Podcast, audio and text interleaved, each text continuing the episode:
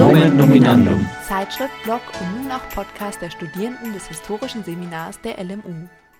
Herzlich willkommen zur zehnten Folge unseres N N-Podcasts.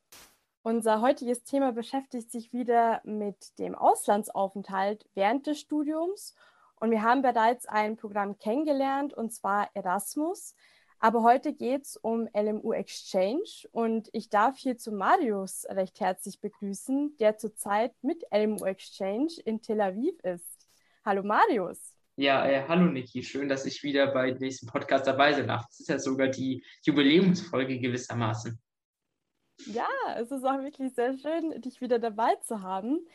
Du hast ja für die Erasmus-Folge ein Interview geführt mit Herrn Doktor Mollenhauer. Und wir haben schon sehr viel bezüglich Auslandsstudien erfahren. Was sind denn eigentlich jetzt die größten oder deutlichsten Unterschiede zwischen Erasmus und L M U-Exchange? Ich möchte jetzt nicht die Erasmus-Folge wiederholen. Das könnt ihr euch ja wunderbar in der Mediathek eures Podcast-Anbieter eurer Wahl anhören.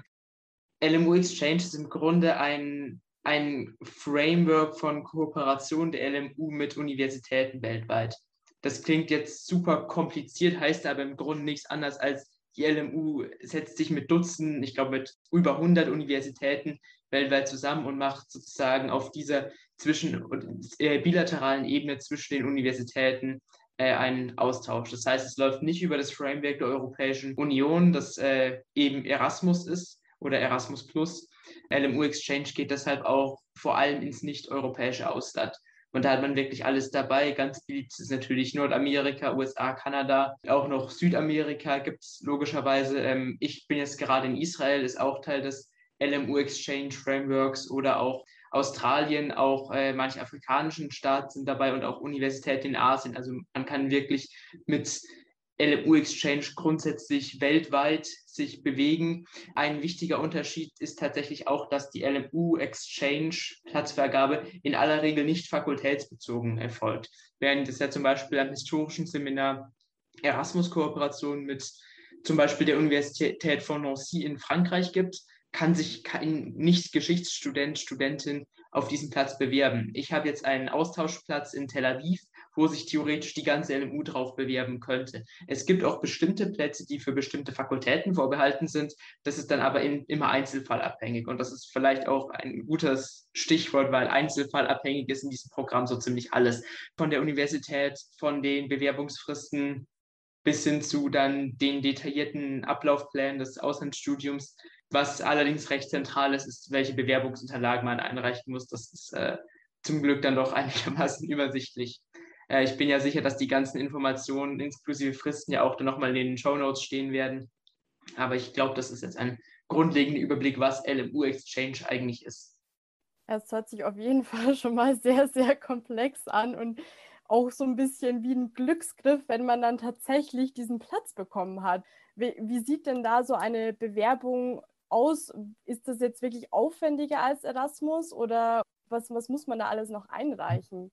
Also zuerst mal, es gibt eine Datenbank der L M U über L M U-Exchange, wo man sich wirklich nach Kontinenten, Ländern und allem filtern kann, auch nach Fakultäten, die, ähm, ich kann jetzt den Namen vielleicht nicht aus dem, äh, aus dem Kopf raus sagen, aber es ist sicherlich auch die Datenbank, die man jetzt hier verlinken könnte in den Shownotes. Bewerbungsverfahren, wichtigste Sache zuerst sind die Fristen. Die sind verschieden, also bei mir war es zum Beispiel der fünfzehnten Dezember letzten Jahres. Es kann sein, dass es jetzt stellenweise der erste Dezember ist, also dann ist wirklich allerhöchste Eisenbahn. Vielleicht auch, soweit ich weiß, gibt es manche Fristen, die Anfang März oder Anfang Juni sind, ist jeweils Zielland abhängig. Das heißt also, und tatsächlich muss man in manchen Fällen wirklich über ein Jahr, also eineinhalb Jahre einplanen im Vorfeld. Das heißt, da muss man sich das einfach im Einzelfall angucken. Bevor ich jetzt aber die ganze Zeit nur Einzelfall sage, ähm, sage ich mal die Sachen, die generell dazugehören. Also ihr braucht einige ganz grundlegende Unterlagen in Richtung äh, Reisepass, Immatrikulationsbestätigung, die man jetzt innerhalb von zehn Minuten zusammenstellen kann. Wirklich wichtig für L M U-Exchange ist in erster Linie natürlich das Motivations- bzw. Bewerbungsschreiben.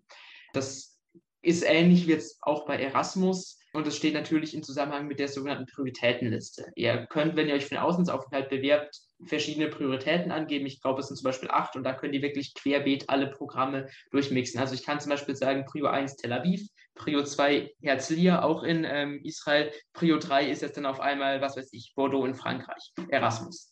Prio vier ist dann irgendeine Universität in Kanada und Prio fünf eine in Australien und Prio sechs irgendein Erasmus-Programm in Spanien. Also ich kann da alles wild durchmixen. Diese Prioritätsliste müsst ihr eben vollständig abgeben. Und es ist so, dass meines Wissens nach ihr für jedes Land ein eigenes Bewerbungsschreiben im L M U-Exchange-Framework braucht. Das heißt, wenn ich jetzt zum Beispiel zwei Unis in Israel habe, muss ich ein Bewerbungsschreiben für Israel machen. Und wenn ich noch eine weitere in Kanada habe, eins für Kanada und auch drei Unis in Kanada oder Australien, nochmal ein Schreiben dafür. Also sowas zumindest im letzten Jahr. Ich denke, da hat sich nicht so super viel dran geändert. Das ist dann natürlich viel Arbeit, wenn man sich jetzt im Ernstfall acht Länder raussucht, weil man dann für acht Länder ein Bewerbungsschreiben macht. Und das ist natürlich das Bewerbungsschreiben für Singapur ganz anders als ein Bewerbungsschreiben für Indonesien als jetzt für Israel. Ich glaube aber, dass die meisten Austauschstudierenden jetzt nicht acht verschiedene Länder so eng ins, in, in den Blick fassen. Und natürlich, wenn, diese, wenn noch Bewerbungen aus dem Erasmus-Framework drauf sind, dann werden diese Bewerbungsschreiben nicht bei L M U-Exchange abgegeben. Das ist einfach nur, dass die wissen, okay, die Studentin, der Student bewirbt sich noch für was weiß ich, die Universität X Y im Erasmus-Framework in Norwegen zum Beispiel. Bewerbung schreiben, so, das ist ein ganz wesentlicher Punkt. Dann zweitens, was man unbedingt mitdenken, bedenken muss, sind die Sprachnachweise. Das ist von Land zu Land natürlich verschieden. Es kann sein, also man wird in den meisten Universitäten Englisch brauchen, B zwei oder stellenweise auch C eins. Von Corona abhängig war, galt eine Zeit lang das Abiturzeugnis als Nachweis, dann auch eine Zeit lang nicht. Also da muss man gegebenenfalls auch nochmal einen Sprachnachweis machen, je nachdem, ob man den Sprachkurs an der L M U belegt hat oder nicht, ist auch immer wieder der berüchtigte Einzelfall. Ähm, weil ich jetzt aber in Israel hocke, heißt es nicht, dass ich Hebräisch können muss. Da bin ich doch äh, nicht fortgeschritten genug. Also sehr viele Universitäten wird man sich mit Englisch gut behelfen können. Sprachen auch einfach immer im Einzelfall abklären. Dann natürlich gehört auch ein Lebenslauf dazu. Da wird wahrscheinlich jede und jeder von euch ja schon mal irgendwas vorliegen haben. Das ist dann, glaube ich, nicht super viel Aufwand. Und was natürlich noch interessant ist und auch ein zeitkritisches, kritischer Punkt sind Fachgutachten. Das heißt, ihr braucht ein Gutachten von einem Dozenten, einer Dozentin, die auch erklärt, warum die Universität einigermaßen ins Profil passt. Das sollte in englischer Sprache abgegeben werden, weil es dann nochmal gegebenenfalls für den Bewerbungsprozess an der ausländischen Uni relevant sein könnte. Aber auch einfach nachgucken, was da konkret die Anforderung im Programm ist. Die GutachterInnen schreiben solche Gutachten in aller Regel sehr gerne, wenn man sie freundlich fragt im Voraus und ihnen auch genau sagt, was, um was es eben geht. Da denke ich, wird jede und jeder von euch doch einige Dozierende genug beeindruckt haben mit euren Qualitäten, dass ihr da ohne weiteres ein Gutachten euch schreiben lassen könnt. Also keine Scheu vor den Gutachten, auch nicht vor dem Bewerbungsschreiben. Das sind jetzt so im Wesentlichen die Unterlagen.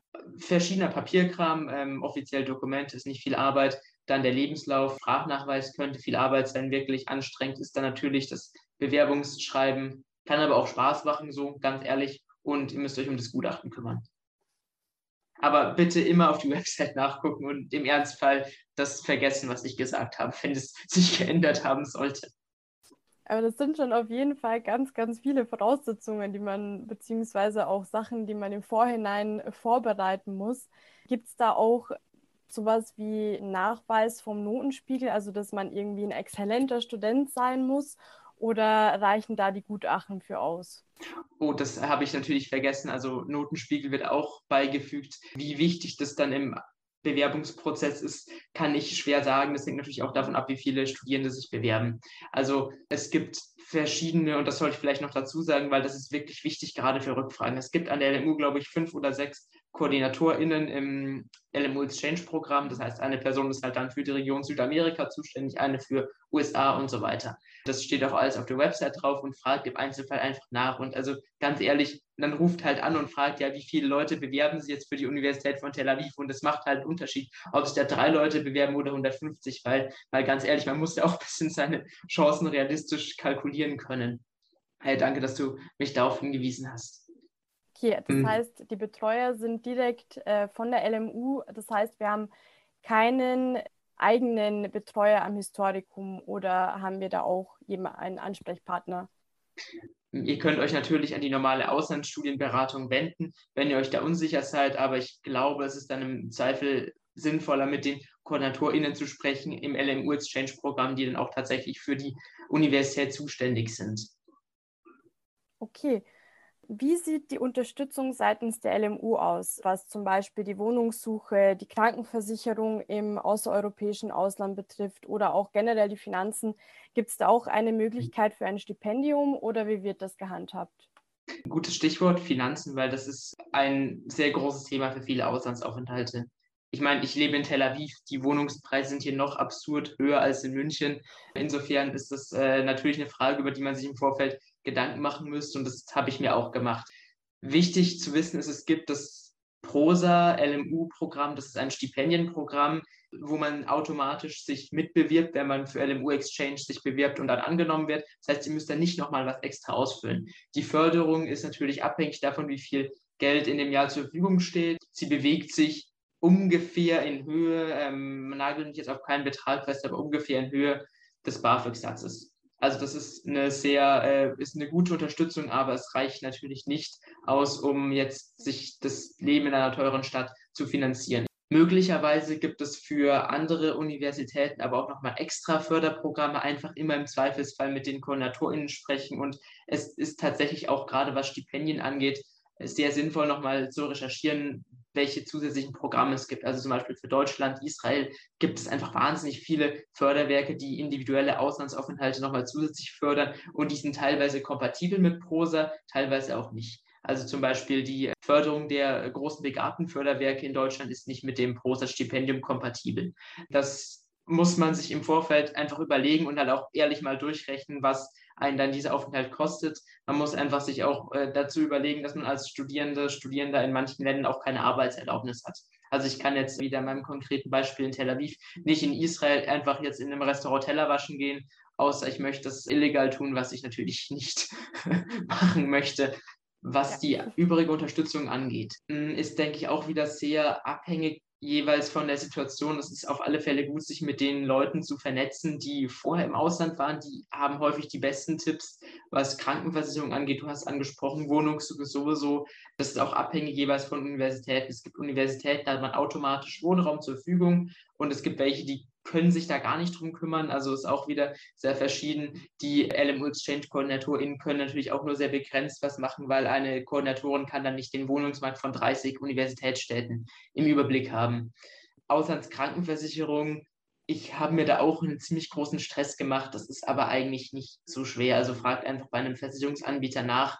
Daran wird es nicht scheitern. Die Auslandskrankenversicherung ist das geringste Problem. Wenn du aber schon sagst, Krankheit, es gibt natürlich auch Länder, in denen man bestimmte Impfungen, Tropenimpfungen noch braucht oder bestimmte Vorsorge, auch alles. Es steht und fällt im Grunde mit der frühzeitigen Planung. Alles klar. Und äh, wenn du jetzt vor Ort zum Beispiel ein Problem hast, gibt es da genug Ansprechpartner seitens der Universität oder wie läuft es da ab? Ich kann da jetzt nicht aus eigenen Erfahrungen sprechen, weil ich bislang keinen Kontakt mit der Universität in München gesucht habe, seitdem ich im Ausland bin. Ich hatte aber den Eindruck, dass sich, als ich beim Bewerbungsprozess Fragen hatte, sich da durchaus drum gekümmert wurde. Also das äh, ist natürlich auch so, dass man dann ja verschiedene Ansprechpartner PartnerInnen hat an der Gastuniversität, an der Heimatuniversität, dann gegebenenfalls auch noch die ehemaligen Exchange-Students, mit denen man sich äh, vernetzt hat. Und da an der Stelle vielleicht noch ein ganz, ganz wichtiger Tipp. In diesem Portal gibt es Erfahrungsberichte zu im Grunde jeder Universität, die sich dort befindet. Und lest die wirklich alle gut durch. Und es stehen auch meistens E-Mail-Adressen auch von den Studierenden und schreibt denen einfach eine Mail und schaut, dass ihr euch ein bisschen vernetzt. Und manchmal kann man in einem zehnminütigen Telefongespräch drei, vier ganz, ganz wertvolle Insider-Tipps ähm, erfahren. Das ähm, kann ich euch nur ans Herz legen. Und es gibt natürlich auch ein Vorbereitungsprogramm. Das war jetzt in meinem Fall aufgrund von der Covid-Pandemie ein Online-Programm mit einem Workshop mit allen Leuten, die in Israel jetzt ihr Auslandsjahr machen und ein großes interkulturelles Training, wo man dann in einer dreißiger, vierziger Gruppe ähm, erfahren hat, dass andere Kulturen anders sind und Kulturschock und so weiter. Also ich überspitze jetzt vielleicht ein bisschen. Klar ist es jetzt nicht die super individuelle Betreuung, aber grundsätzlich gibt es diese Anlaufstellen und auch grundsätzlich, wenn man eine Frage hat, dann meldet euch da einfach. Also die Leute machen ihren Job da auch, soweit ich das erfahren habe, gerne und sind sehr zuvorkommend. Sehr schön. Werden denn die Leistungen an der L M U auch anerkannt, die du erbringst? Beziehungsweise gibt es da im Vorhinein, äh, wie bei Erasmus, ein Learning Agreement und muss man sich wieder beurlauben lassen? Oder wird es, äh, wird es als weiterlaufendes Semester gezählt? Ähm, was ist mein Lieblingswort im Podcast bislang? Eine gute Frage. Einzelfall natürlich. Einzelfall, ah. Äh, tut mir leid, dass ich dich, tut mir leid, dass ich dich ein bisschen ärgern muss. Ähm, Alles gut. Nee, also tatsächlich, Anrechnung von Kursen ist abhängig vom jeweiligen Kurs, vom Studienverlaufsplan, auch von der Phase des Studiums, in der man sich befindet. Also ich bin jetzt in der Phase, wo ich im Grunde noch zwei Kurse brauche in meinem fünften Semester, einen Geschichten, einen Politikwissenschaften. Und es ist klar, dass ich nicht alles, was jetzt in diesem Jahr an der Tel Aviv University macht, dort äh, entsprechend einbringen. Das ist in anderen Situationen sicherlich verschieden.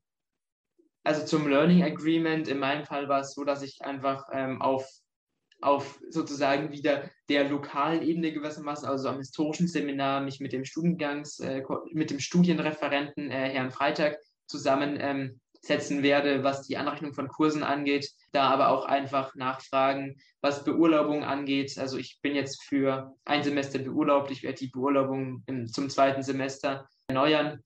Das ist, soweit ich weiß, allgemein der Fall.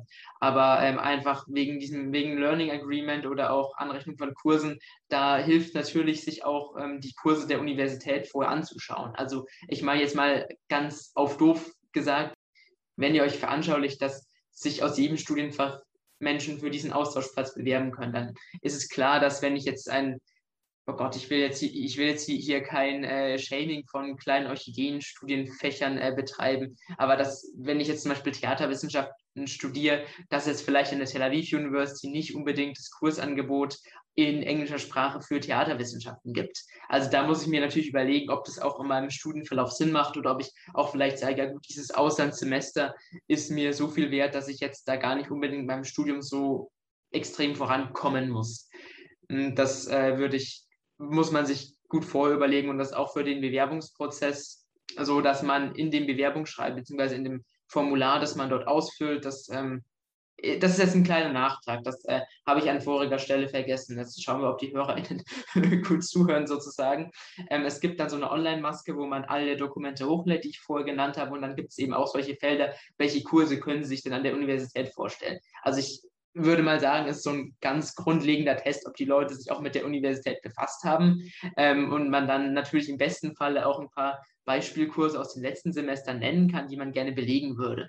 Also die zwingen einen, und das finde ich durchaus auch sinnvoll, gewissermaßen dazu, sich das Kursprogramm mal anzuschauen und nicht einfach zu sagen, so ja, Tel Aviv klingt irgendwie nach einer ganz, ganz netten Stadt, ähm, bewerbe ich mich jetzt einfach mal drauf, so zumindest sollte man wissen, was da ungefähr angeboten wird. Und natürlich in nicht englischsprachigen Ländern ist dann auch nicht jedes äh, Angebot für ähm, äh, Menschen verfügbar, die nicht die Landessprache sprechen. Also ich meine, ich habe an der Tel Aviv University jetzt Zugriff auf ein bestimmtes Programm an Study Abroad Kursen, also nur für Austauschstudierende und auf die englischsprachigen Liberal, Liberal Arts Kurse. Ich kann jetzt natürlich keinen hebräischen Kurs belegen ohne ausreichende Hebräischkenntnisse. Und ich glaube, das ist in vielen anderen Universitäten auch noch der Fall, deshalb sich die Kurse vorher überlegen und das genau eben auch damit in Einklang bringen, was man sich von dem Austauschsemester vorstellt. Nicht schlecht. Da kommt ja einiges auf einen zu, wenn man sich dafür entscheidet, irgendwo im Ausland zu studieren. Also da steckt ja richtige Arbeit dahinter. Ähm, ja, es, also es ist, es ist schon Arbeit. Ich würde aber auch sagen, dass es sich, dass es erleichtert wird durch die Erfahrungsberichte und im Optimal verspricht man auch vorher mit den KoordinatorInnen, also soll, würde ich wirklich jedem ans Herz legen, einfach mal mit der Person gesprochen zu haben und sich mal so zu erkundigen und auch ganz blöd gesagt vorzustellen, dass die überhaupt wissen, wer man ist. Weil die Unterlagen, also wie genau der Auswahlprozess abläuft, kann ich jetzt ähm, nicht sagen, aber es ist sicherlich auch unter dem Aspekt mal ganz gut, sein oder äh, sein ernsthaftes Interesse dort auch hinterlegt zu haben und ähm, die Chancen realistisch einzuschätzen. Gäbe es für dich die Möglichkeit, äh, dein äh, Auslandssemester frühzeitig abzubrechen? Ja, also es mal ganz doof gesagt, niemand kann mich zwingen, hier in Tel Aviv an der Universität zu bleiben. Ich habe mich jetzt für das Wintersemester beurlauben lassen. Wenn ich zum Sommersemester, aus welchen Gründen auch immer, keine Lust mehr habe, in Tel Aviv weiter zu studieren, dann kann ich natürlich zurück an die L M U. Was dann mit dem Austausch Tauschplatz passiert, weiß ich tatsächlich nicht, äh, ob der sozusagen dann noch nachvergeben wird, was ich mir schon vorstellen kann. Also ich meine, dann ist es natürlich auch in dem Fall solidarisch, dass jetzt vielleicht dieses das Abbrechen des äh, Auslandssemesters oder das, das vorzeitige Aufhören nicht erst am Tag vorher Kunst zu tun, sondern mit einem gewissen Vorlauf, dass ähm, die L M U oder die Gastuniversität dann damit auch was anfangen kann. Ja, also und das im Grunde immer, wenn irgendwie solche Fragen aufkommen Richtung, ja, will ich das wirklich weitermachen, welche Probleme auch immer kommen, ob die jetzt finanzielle Art sind, wenn man einfach sieht, das ist, es passt einfach nicht oder es ist einfach persönlich gerade eine Schwierigkeit da, dann sollte man sich mit den jeweils verantwortlichen Personen in Verbindung setzen, weil also klar ist man dann in den meisten Fällen viele tausend Kilometer von zu Hause weg, aber ähm, die Menschen kümmern sich trotzdem und vielleicht auch gerade deshalb um einen. Und wie hat gerade zur aktuellen Zeit Corona deinen Aufenthalt bzw. den ganzen Bewerbungsprozess erschwert, gerade jetzt, wo die Zahlen wieder so stark hochgehen? Also den Bewerbungsprozess erschwert hat es dahingehend, dass ich äh, sozusagen die Möglichkeit von einem physischen Austausch mit den KoordinatorInnen und den anderen Studierenden erstmal nur eingeschränkt hatte, man sich das selber zusammensuchen musste. Ähm, erleichtert hat es mir tatsächlich, was den Sprachnachweis angeht. Also weil da die Vorgaben eine Zeit lang ja sozusagen heruntergefahren worden sind. Auch die Bewerbungsfristen haben sich stellenweise nach hinten verschoben, was für den einen oder anderen ja durchaus ein Vorteil sein kann, wenn wir ehrlich sind. Ich bin ja im September, Ende September nach Israel gereist und da war es so, dass Israel gerade so langsam aufgemacht hat. Also TouristInnen dürfen auch wirklich erst seit November zweitausendeinundzwanzig wieder einreisen. Das heißt, es ist auch so, dass der, Bewer- dass der Prozess an ein Visum für in Israel zu bekommen etwas langwierig war, das ging alles, also am, am Ende habe ich mir dann auch mehr zu, eher zu viele als zu wenige Sorgen gemacht und alles funktioniert, aber ich musste halt dann schon, weil das die spezifischen israelischen Regeln waren, in Quarantäne, die konnte ich dann dort zum Glück verkürzen, aber das würde es hier total vom Thema wegführen, sich über die Tücken der israelischen Bürokratie hier auszulassen. Natürlich mache ich mir Gedanken, was die Möglichkeit hin und her zu reisen angeht, weil es kann natürlich sein, dass es gerade bei der aktuellen Fallsituation in Deutschland, das dann heißt, wenn ich aus Israel Weihnachten nach Deutschland fliege, ich dann wieder, wenn ich einreisen, in Quarantäne muss oder vielleicht gar nicht einreisen könnte. Das sind ja alles solche hypothetischen Szenarien, die man jetzt überhaupt nicht absehen kann. Ähm, ja, Entwicklung von Fallzahlen, das ist, äh, ist einfach sehr, sehr schwierig abzusehen. Als ich in Israel hier angekommen bin, hatten die eine Inzidenz von, ich glaube, sechshundert oder so, während die Inzidenz in Deutschland verhältnismäßig niedrig war. Jetzt ist es umgekehrt, also das äh, ist einfach super schwierig absehbar und auch nicht unbedingt, ich sage es jetzt mal ein bisschen, bisschen polemisch zugespitzt, nicht unbedingt für den oder die Laie, Laien ähm, zu ergründen, weil es auch einfach Länder gibt, wie zum Beispiel Australien und Neuseeland, die immer noch eine komplett restriktive Einreisepolitik haben, wo ich auch nicht weiß, ob das momentan äh, absehbar ist, wann das wieder möglich ist, aber es sollte euch jetzt nicht grundlegend von dem Auslandsaufenthalt abhalten und bevor euch jetzt stundenlang Gedanken macht, ja, kann ich jetzt überhaupt nach Israel einreisen, schaut euch die, die Einreisevorschriften an, sprecht mit der Koordinatorin, dem Koordinator. Wie sieht eigentlich die Bewerbung an der Gastuni aus? Ist da der Unterschied groß oder was wird da verlangt? Ich nehme mal an, dass es auch wieder von der Universität abhängt. Mein Lieblingswort Einzelfall, Einzelfall, Einzelfall.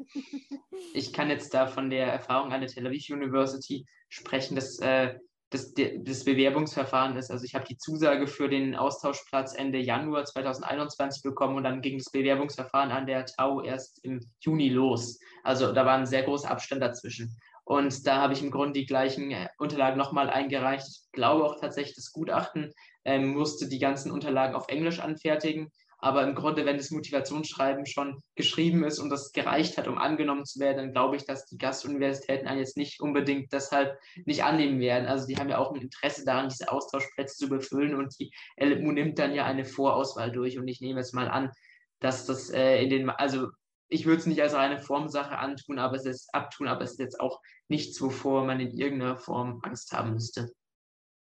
Ja, wir haben jetzt ganz viel theoretische und bewerbungstechnische Sachen besprochen. Jetzt würde ich aber gerne auf deinen Aufenthalt ein bisschen mehr eingehen. Was waren eigentlich deine Beweggründe, nach Tel Aviv zu gehen? Warum hast du dich für Israel entschieden? Ja, also ich meine, Israel war für mich, seitdem ich vor vier Jahren mittlerweile dort mit einer ähm, Schulexkursion war, immer so eine Art ähm, Ort von Interesse und auch von einer gewissen Sehnsucht. Mich hat das Land sehr fasziniert. Das ist ja auch so, dass es einem in der aktuellen Debatte immer wieder begegnen und einem ja auch in zahlreichen Unikursen, und für mich war klar, dass ich ein Auslandssemester machen möchte, und es war dann für mich auch wichtig, sich nicht nur ähm, mit einem, sich nicht nur akademisch fortzubilden und zu entwickeln, sondern auch ähm, kulturell, und deshalb war für mich durchaus die Präferenz, in ein Land zu gehen, das durchaus das eine andere Kultur hat. Und ich meine, es mag jetzt vielleicht ein bisschen übertrieben klingen, weil Tel Aviv ja durchaus eine sehr, sehr westliche Stadt ist, aber Israel hat einen sehr anderen Lebensstil, und spätestens, wenn man dann von Tel Aviv in weniger westlich, ähm, auch englischsprachig geprägte Städte kommt, dann lernt man da unglaublich ähm, viel, und das war für mich, also die Aussicht darauf, eben sehr, sehr ähm, entscheidend für Israel dann. Ähm, also ich interessiere mich insbesondere für moderne europäische Geschichte, ähm, Geschichte des Nationalsozialismus und äh, Erinnerungskultur. Insofern ist Israel natürlich auch ein Land, das da gewisse Synergieeffekte ähm, akademischer Art erzeugen kann. Das äh, war für mich jetzt persönlich der Beweggrund, speziell für Israel. Und ich meine, in Israel gibt es dann drei Universitäten, ähm, Herzliya, das ist also drei Universitäten, die im L M U-Exchange-Programm sind. Israel selbst, glaube ich, über ein Dutzend Universitäten. Die Tel Aviv University, dann die University of Herzliya, das Interdisciplinary Center heißt es. Herzliya ist eine ähm, Art Vorstadt von Tel Aviv, und dann die Universität in Jerusalem. Jerusalem war zu meinem Bewerbungszeitraum nicht verfügbar. Das kann sich natürlich auch immer verändern von Jahr zu Jahr. Und also für mich war es dann eigentlich recht klar, dass ich äh, am liebsten nach Tel Aviv wollte, weil Tel Aviv ist einfach als Stadt von einem durchaus wesentlich höheren ähm, Lifestyle-Faktor als jetzt Das der, als der kleine Vorort Herzliya, wo auch die ganzen Studierenden im Grunde dann in Tel Aviv leben oder eben in den ähm, Studierendenwohnheimen dort. Ähm, also ich habe mich erst für die, fürs Land entschieden und dann für die Stadt. Und äh, wie ist das Studentenleben so in Tel Aviv? Bekommt man da viel davon mit, oder gibt es Parallelen zu Euro- zum europäischen Studentenleben, oder ist es komplett anders? Es unterscheidet sich tatsächlich gar nicht so sehr. Die Tel Aviv University hat einen wirklich sehr, sehr großen und sehr schönen Campus, recht weit im Norden der Stadt. Das heißt, man muss da durchaus, wenn man in der Stadt lebt, als Studentin, als Student immer noch etwas fahren. Also ich fahre jeden Tag eine halbe Stunde mit dem Fahrrad. Das ist durchaus im Grunde wie an einer normalen, was heißt normalen Campus-Universität. Also das Studierendenleben unterscheidet sich jetzt nicht so gravierend, was durchaus einen Unterschied macht. Also im Vergleich zu Deutschland ist tatsächlich die akademische Kultur. Ähm, es gibt dort eben nicht diese Trennung zwischen Vorlesungen und Seminaren bzw. Übungen, wie wir sie im Geschichtsstudium kennen.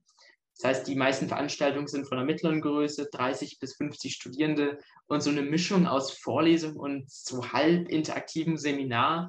Es ist auch Ähm, habe ich den Eindruck, wesentlich verschulter, also Anwesenheit fließt auch in die Note mit ein. Es gibt immer wieder solche, solche kleinen Zwischenprüfungen oder sogenannte Midterm-Exams. Das heißt, es unterscheidet sich von dem Studienerlebnis am historischen Seminar durchaus, wobei das ist natürlich auch fachspezifisch. Ähm, in, die Universitätskultur ist sehr angelsächsisch geprägt, das heißt, man äh, spricht die Dozierenden mit dem Vornamen an. Im Englischen gibt es ja ohnehin nur das You und nicht das Du und das Sie wie im Deutschen.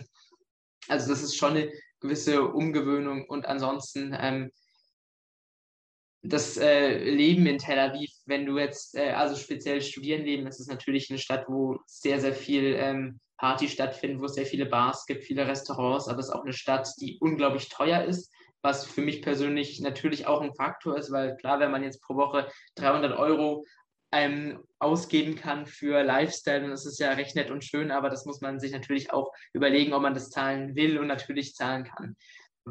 Was ich natürlich sehr schön finde, dass man von Tel Aviv aus, Israel ist ein recht kleines Land, ähm, mit Tages- oder, oder, ähm, oder Wochenendausflügen wirklich sehr viel von diesem unglaublich spannenden Land sieht. Ähm, es ist auch ganz praktisch Unterschied. Es hat, ist einfach ein wunderbares Wetter. Also jetzt ist quasi Winter hier in Israel. Das heißt, es hat dann irgendwie zwanzig Grad oder so und das regnet. Dann wird dann die nächsten Wochen halt häufiger mal regnen. In Jerusalem sieht es dann natürlich auch mal wieder anders aus. Es kann da im Dezember, Januar auch mal schneien. Hat es natürlich auch die letzten Jahre verändert. Und die Sommer sind in Tel Aviv wirklich brutal heiß. Also im Juli, August hat man hier fünfunddreißig bis vierzig Grad. Äh, das ist äh, mir persönlich dann schon äh, ein wenig zu viel, aber es ist besonders im Herbst und Frühling natürlich eine unglaubliche Lebensqualität, weil man auch den Strand hat und sehr viele Möglichkeiten, irgendwie spontan unterwegs zu sein. Ähm, ich würde es aber auch davor warnen, das alles so krass zu idealisieren, weil klar, in der Rückblende wird man dann immer sagen, dass der Auslandsaufenthalt eine wunderbare Erfahrung gewesen ist, und das habe ich von allen Menschen bislang so gehört, und ich glaube auch, dass es für mich eine großartige Erfahrung ist, aber es ist auch nicht alles in jedem Moment dann wunderbar. Ja, cool. Vielen Dank für diesen Einblick. Wenn, wenn es jetzt nicht Israel geworden wäre, hattest du auch noch ein anderes Land in Aussicht, welches du gewählt hättest, wenn es nicht Tel Aviv geworden wäre? In diesem Fall wäre es wahrscheinlich ein Erasmus in Frankreich geworden. An dieser Stelle nochmal ein Gruß an den äh, lieben Herrn Doktor Mollenhauer, der auch ähm, Erasmus-Koordinator unter anderem für manche französischen Unis ist. Ähm, oder wenn, wenn nicht Frankreich, dann Norwegen. Äh, gibt es denn auch eine schöne Anekdote zu deinem Aufenthalt? Hat es was Lustiges gegeben, eine lustige Geschichte oder ein Fun-Fact aus der Zeit, in der du jetzt schon in Tel Aviv bist? Oh Gott, also es, es soll wirklich ein Fun-Fact sein im Sinne von positiv oder einfach eine super absurde Geschichte? Positiv, negativ, was dir gerade einfällt. Mm. Ah, da kann ich jetzt an das vorletzte Wochenende zurückdenken. Da habe ich mit einigen äh, Freundinnen einen Wochenendausflug ins Hula Valley ähm, gemacht. Das ist ein, ein riesiges Naturschutzgebiet, wo man unter anderem Vögel beobachten kann im Nordosten Israels. Ähm, und wir waren dort äh, Freitag, Samstag, und wie ihr vielleicht wisst, gibt es ja in Israel den Schabbat, also den Ruhetag. Das ist von Sonnenaufgang, Sonnenuntergang Freitagabend bis zum Sonnenuntergang am Samstag. Das heißt, Freitag ab zum Beispiel siebzehn Uhr. Israel ist eine Stadt, die nicht sonderlich religiös ist, um es zurückhaltend zu formulieren. Also in Israel merkt man den Schabbat nur dahingehend, dass manche Restaurants oder Geschäfte nicht geschlossen sind, dass die Busse anders fahren. Wenn man jetzt aber in andere Regionen des Landes fährt, ähm, ist der Schabbat dort wesentlich wichtiger. Und wir hatten ein ähm, Airbnb, eine Unterkunft in der Stadt äh, Tzfat, ähm, die einigermaßen noch in der Nähe des Hula Valleys war. Und äh, Tzfat ist eine der, wie wir im Nachhinein herausgefunden haben, vier besonders heiligen Städten des Judentums mit einer sehr, sehr orthodoxen Bevölkerung. Das heißt, wir kommen da an um Freitag um sechzehn Uhr dreißig, kurz vor Sonnenuntergang, und dann fällt auf, ups, sind ja die ganzen Geschäfte schon zu. Wir haben jetzt hier ein kleines Problem in dieser Unterkunft, weil wir hatten natürlich auch zum Essen irgendwie zwei Bananen und noch irgendwie einen Schokoriegel oder so dabei. Und äh, dann waren wir natürlich irgendwie erstmal ein bisschen durch den Wind, und dann Ähm, sind wir da auf die Nachbarn gestoßen. Es war ein unglaublich freundlicher Mensch, der auch ganz gut Englisch gesprochen hat. Und er, also er war wie fast alle Einwohner in äh, Tzfats orthodoxer Jude, und haben uns angeboten, ja, im, also er hat noch zwanzig Minuten sozusagen bis zum Sonnenuntergang, wo er dann zu Hause sein muss, aber er kann uns jetzt schnell zur Tankstelle runterfahren, wo wir uns mit Snacks eindecken könnten. Und dann sind wir zu zweit bei ihm ins Auto gehüpft und haben an der Tankstelle für einen irrsinnig hohen Betrag äh, irgendwie Joghurts und äh, Chips und sowas gekauft und sind dann wieder hochgefahren. Das ist so eine Mischung aus Problem, das total, das, das äh, halt einfach auftaucht, weil wir vorher nicht das nicht ordentlich genug mitbedacht haben, und das ist auch einfach im Nachhinein ja total blöd, weil das äh, wissen wir, dass Schabbat ist, aber auch anderweitig einfach diese unglaubliche Hilfsbereitschaft von den Menschen dort, und das ist auch wirklich eine Erfahrung, die ich in Israel gemacht habe. Die Leute sind sehr, sehr direkt und manchmal wirklich, wirklich grob, aber wenn man wirklich Hilfe braucht, sind sie da und man bekommt die Hilfe dann auch. Also auch einfach eine ermutigende Erfahrung, und genau, ich hoffe, das war, hat jetzt genug anekdotischen Charakter.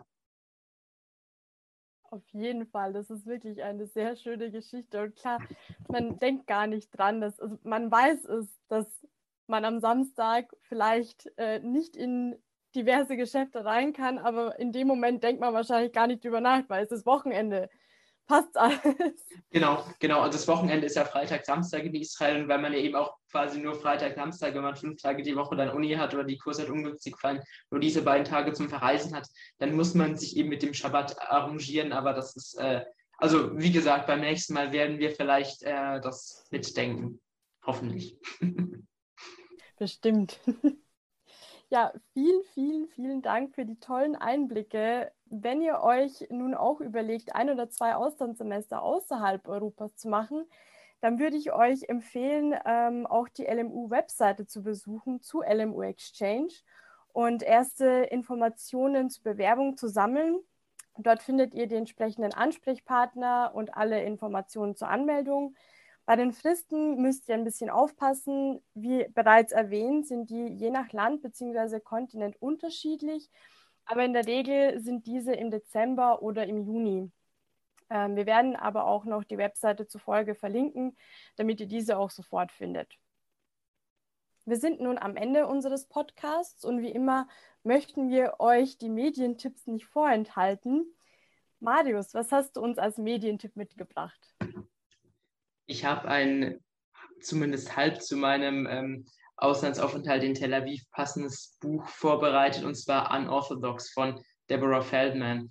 Vielleicht haben einige von euch die Serie Unorthodox gesehen, die ist im letzten Jahr auf Netflix, glaube ich, sehr gehypt worden. Es war auch wirklich eine sehr, sehr gute Miniserie, also aus vier Folgen. Ähm, und das ist quasi die Buchvorlage dazu. Man muss dazu sagen, dass die Buchvorlage von Unorthodox sich sehr von der Verfilmung unterscheidet, aber das Grundprinzip ist sozusagen eine junge Frau, die in einer ultraorthodoxen ähm, jüdischen Gemeinde in ähm, New York aufwächst. Auch ganz interessant, dass diese äh, jüdische ultraorthodoxe Gruppe den Staat Israel ablehnt, also antizionistisch eingestellt sind und ein sehr, sehr für diese junge Frau sehr ein, einengendes äh, Umfeld darstellt. Ähm, also es ist im Grunde die Geschichte einer Emanzipation, einer inneren und dann schließlich auch physischen Distanzierung von ihrem Leben dort, und das ist wirklich unglaublich berührend und an manchen Stellen einfach sehr, sehr schockierend. Das ist natürlich eine, eine Aussteigergeschichte, die jetzt nicht das, äh, die jetzt kein sonderlich positives Licht auf, auf die, äh, diese ultra-chassidischen JüdInnen oder deren Gemeinde- und Führungsstil wirft, fand ich aber unglaublich spannend zu lesen. Und ich glaube, dass die Leute, die Unorthodox gerne gesehen haben als Serie, wirklich von dem Buch auch noch einen riesen Mehrwert haben werden, weil man die innere Entwicklung wirklich sehr gut dann nachvollziehen kann. Das einfach eine super spannende Geschichte ist, die dann auch, glaube ich, äh, auch losgelöst von dem, ähm, von dem ultraorthodoxen jüdischen Kontext funktioniert. Und äh, wenn wir schon beim Thema Horis, muss ich einen zweiten Medientipp nachschieben. Wenn ihr so ein ähnliches Setting haben wollt, aber in Jerusalem, dann schaut die Serie Stiezel auf Netflix. Ich muss euch warnen, gesprochen mit Hebräisch und Jiddisch. Untertitel gibt es auf Deutsch und auf Englisch. Sehr cool. Vielen Dank für die Tipps. Da wird bestimmt der ein oder andere äh, mal reinschauen. Ich habe auch einen kleinen Medientipp, das hat jetzt vielleicht nicht ganz was mit Israel zu tun, aber ganz viel mit Auslandsaufenthalten bzw. Entdeckerreisen, Abenteuerreisen, Forschungsreisen. Das ist das Buch Das Jahr tausend von Valerie Hansen. Da geht es um den Beginn der Globalisierung und man macht eine Reise querbeet durch die ganze Welt. Von dem Beginn der Seidenstraße, dann äh, die äh, Entdeckung Amerikas durch die Wikinger. Es sind auf jeden Fall ganz, ganz viele Orte, die man nicht quasi zum Beginn der Globalisierung zählen würde. Es ist auf jeden Fall spannend und ja, ich will da gar nicht viel dazu erzählen. Lest mal rein. Es ist auf jeden Fall eine Bereicherung für jeden, der sich mit der Globalisierung beschäftigen möchte und natürlich auch für Studenten der mittelalterlichen Geschichte. Ja, jetzt hast du tatsächlich auch mein Interesse daran geweckt, auch wenn das Jahrtausend noch in das Mittelalter fällt, das nicht in meinem historischen Spezialgebiet liegt. Insofern umso spannender. Ja, hat mir großen Spaß gemacht, nochmal äh, hier dabei gewesen zu sein, und wir hören uns hoffentlich bald wieder und ja, dir alles Gute, Niki. Ja, vielen Dank, dass du dabei warst und für äh, die ganzen tollen Einblicke und ja, bis demnächst. Tschüss und bis dann. Ciao. Dann kommen wir noch zum zweiten Teil unseres Podcasts. Und zwar haben wir auch einen Gast, der bereits sein Auslandsstudium mit L M U-Exchange hinter sich hat und seine Erfahrungen mit uns teilen möchte. Und dafür begrüße ich recht herzlich meinen Kommilitonen Alex. Schön, dass du da bist. Ja, hi, freut mich auch. Magst du dich noch kurz vorstellen? Also, was studierst du, in welchem Semester bist du, was ist deine Lieblingsepoche? Ja, hi, ich bin Alex, ich bin vierundzwanzig. Ich mache Geschichte und Englisch fürs Lehramt Gymnasium und bin gerade im neunten Semester. Und Lieblingsepoche entweder Antike oder Neuzeit. Mag beides ganz gerne. Sehr schön. Und ich liege genau dazwischen mit dem Mittelalter. Ja, wunderbar. Ja, Alex, wann hast du dein Auslandsstudium gemacht und was waren da deine Beweggründe? Ich war zwanzig neunzehn, im August ging es los und bis März zwanzig zwanzig, also ich war über zwei Semester weg. Ähm, genau, war eigentlich ganz cool, weil in der gleichen Zeit ist hier nur ein Semester mit Ferien verstrichen. Das heißt, ich habe auch noch ein bisschen Zeit gespart. Aber eigentlich wäre es noch ein bisschen länger gewesen. Es war dann ein bisschen kürzer wegen der Pandemie. Ich habe aber nicht groß was verpasst. Und ja, meine Beweggründe ganz einfach. Ich musste ins Ausland. Also durch Englisch hat man da einen Pflichtauslandsaufenthalt.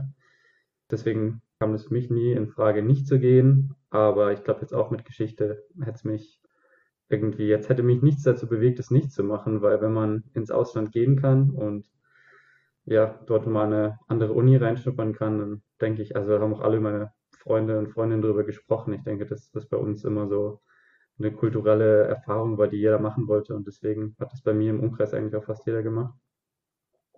Nicht schlecht. Und warum hast du dich dann damals für L M U-Exchange und nicht für Erasmus entschieden? Das war tatsächlich gar nicht so einfach. Also ich habe mir die Optionen alle angeschaut. Ich musste jetzt für, wegen Englisch in ein englischsprachiges Land gehen. Und dann kam eben entweder England über Erasmus in Frage oder Schottland, ähm, Irland, die oder eben ein bisschen weiter weg, sowas wie U S A, Kanada. Und im Endeffekt war es eine knifflige Sache, weil ich dann gedacht habe, ich bewerbe mich parallel für beides. Hatte dann aber für Kanada meine Zusage und musste die bestätigen, bevor ich von Erasmus überhaupt was gehört habe. Und so für mich der springende Punkt war dann schon ein bisschen auch die, die finanzielle Unterstützung, weil für Erasmus kriegt man ja eben eine feste Zusage, dass man finanziell unterstützt wird. Ja. Und das gibt es bei L M U-Exchange eben nicht. Also die Kosten fürs Ausland werden übernommen an der Uni, aber es gibt eben nicht diese Fördermittel. Und dann habe ich mir schon gedacht, boah, ich muss halt jetzt eine Zusage für Kanada machen und ich weiß aber gar nicht, ob ich in, in England überhaupt dahin komme, wo ich hinkommen wollen würde. Und Distanz und im Endeffekt habe ich mir gedacht, wenn ich für so eine lange Zeit zwei Semester weggehe, dann nutze ich die Chance, in ein Land zu gehen, wo es das einfach weiter weg ist, wo ich sonst wahrscheinlich nicht die Zeit für habe, da mal eben hinzufliegen und für das es sich normalerweise auch gar nicht lohnt, da mal für zwei Wochen hinzufliegen. Ja. Und habe gedacht, ich nehme das, was auf einem anderen Kontinent ist und noch ein bisschen exotischer für jemanden, der hier eben in Europa hockt, sich irgendwie anfühlt und hat sich dann auch gelohnt. Ich habe zum Glück noch ein Stipendium bekommen dann für L M U-Exchange. Das, da muss man sich eben darum bemühen, selbstständig, dass man da irgendwie noch ähm, extern über, oder über L M U-PROSA vielleicht einen Zuschuss bekommt. Da gibt es ganz verschiedene Sachen. Mir wurde dann zum Beispiel ein Flug gezahlt nach Kanada, was ja auch schon mal echt hilfreich war. Ja, definitiv. Kanada ist ja auch nicht gleich um die Ecke. Nee. Ja, aber Kanada, wow. Ähm, wie unterscheidet sich da das Hochschulwesen von unseren bekannten europäisch- oder deutschen Hochschulwesen? Das ist ja bestimmt auch etwas anders, oder? Ja, auf jeden Fall. Also was mir direkt aufgefallen ist, ist halt einfach, oder es ist zumindest meine Theorie, dass halt dadurch, dass wir in Deutschland gebührenfrei studieren können, man merkt einfach den Unterschied im Ausland, dass wenn halt so viele Gelder reinkommen durch Studierende, dass die Unis einfach deutlich besser halt ausgestattet sind. Also die hatten ein Sportcenter, das war Wahnsinn. Also da waren irgendwie drei Basketballcourts und Volleyballplätze und eine Tartanbahn und ein Schwimmcenter und ein Fitnessstudio drin und die konnte man alle gratis benutzen. Also die und die waren, glaube ich, drei Minuten weg von der Uni.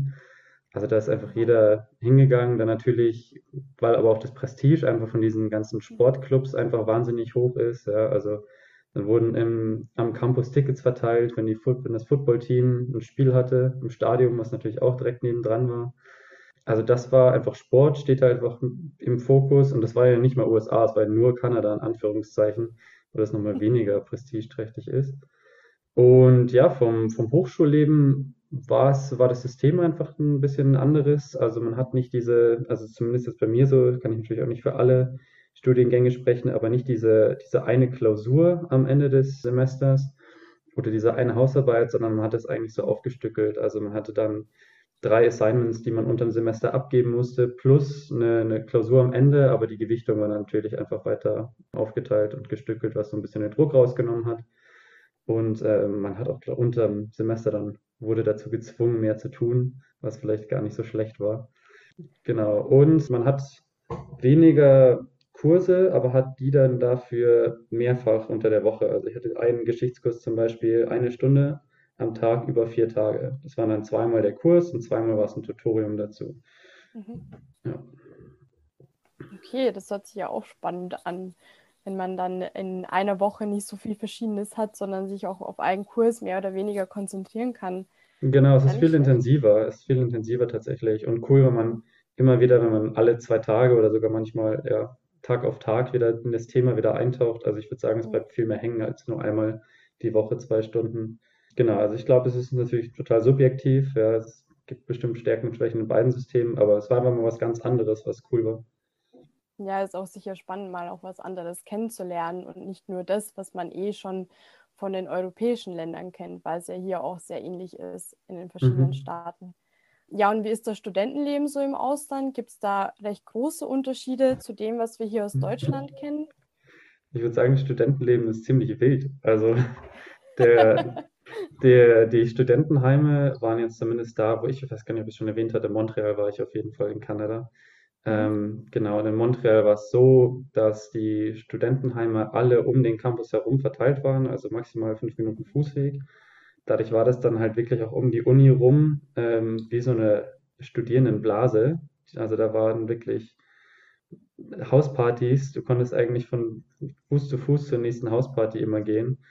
Ähm, es gab halt die, typisch wie es das in, in Großbritannien auch gibt, diese Freshers Week, die hieß bei uns dann damals Frosh. Ähm, und das war also auch sehr gut organisiert von der Uni, weil die Universität hat im Endeffekt gesagt, sie wissen, dass in der ersten Woche wahnsinnig viel getrunken und gefeiert wird, also organisieren die das offiziell über die Uni. Und das heißt, die Uni hat dann Teams zusammengestellt, die das organisieren. Das Trinken war dann legal, also es war dann ein Fünf-Tages-Programm, wo die Stadt gezeigt wurde, es wurde in Bars gegangen, tagsüber in drei verschiedene Bars, also eine Barhopping.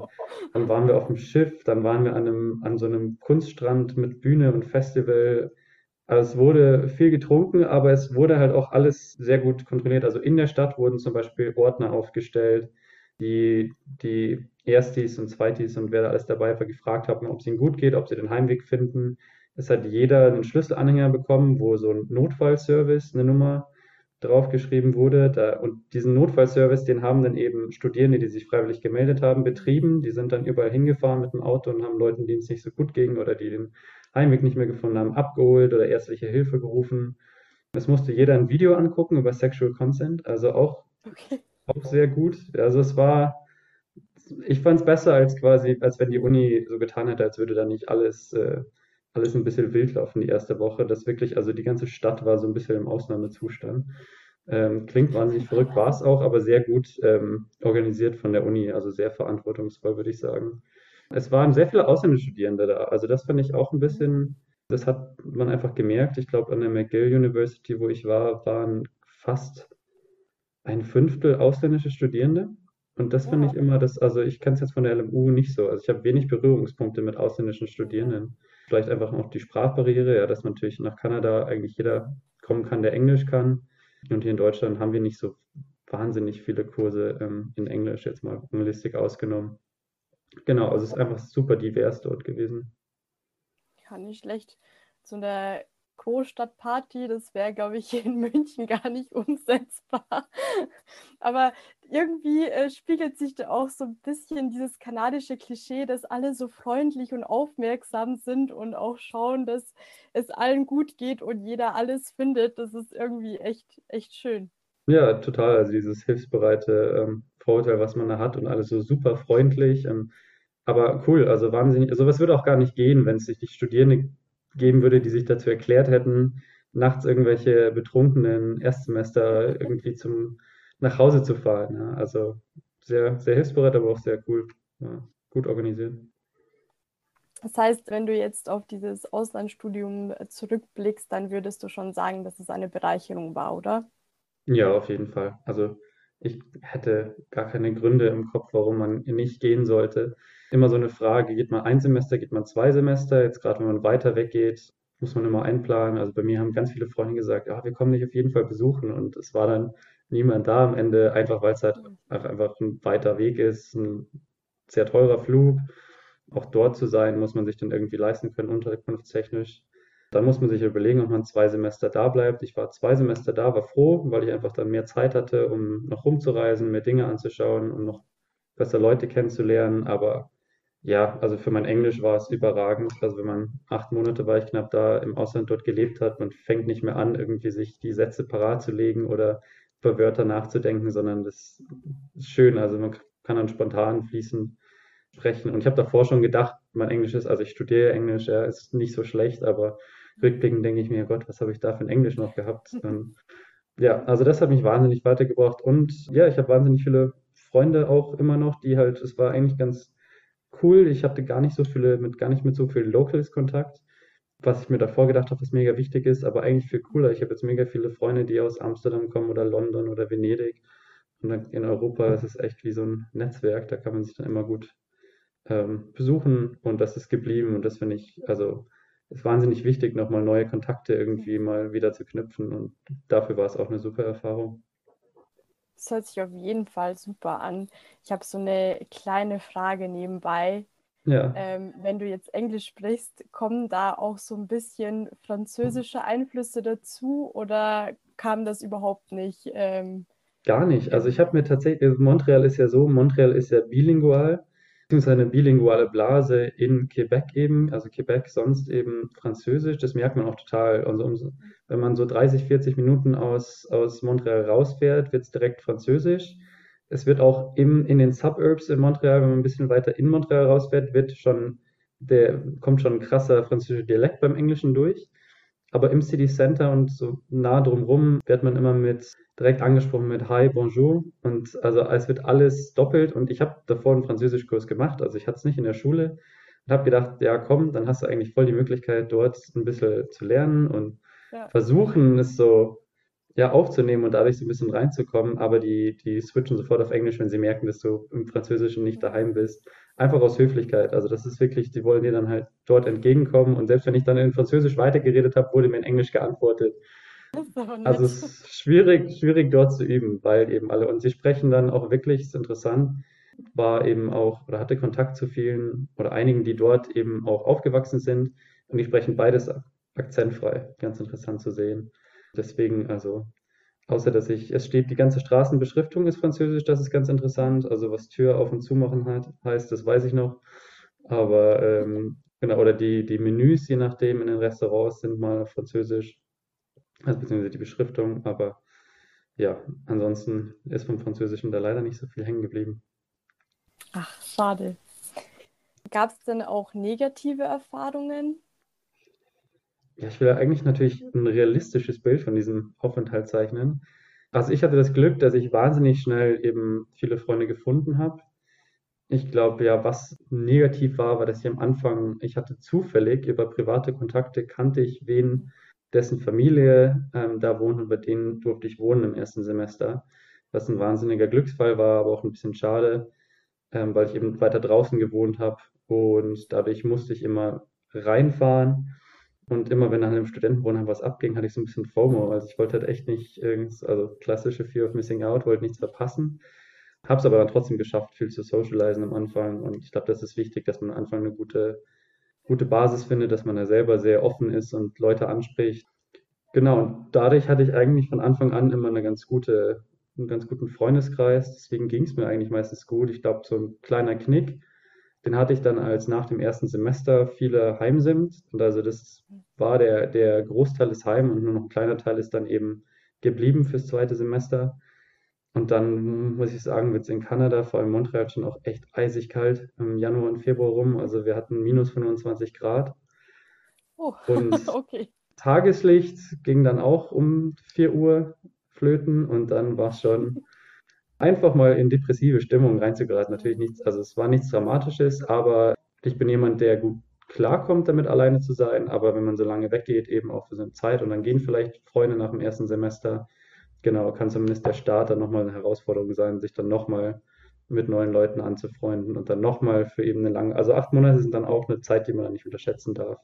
Auch wenn ich es im Nachhinein für mich selber als richtige Entscheidung empfunden habe. Aber du würdest sagen, dass du äh, auf jeden Fall dann nochmal hinreisen würdest, oder sagst du, du hast jetzt genug von Kanada?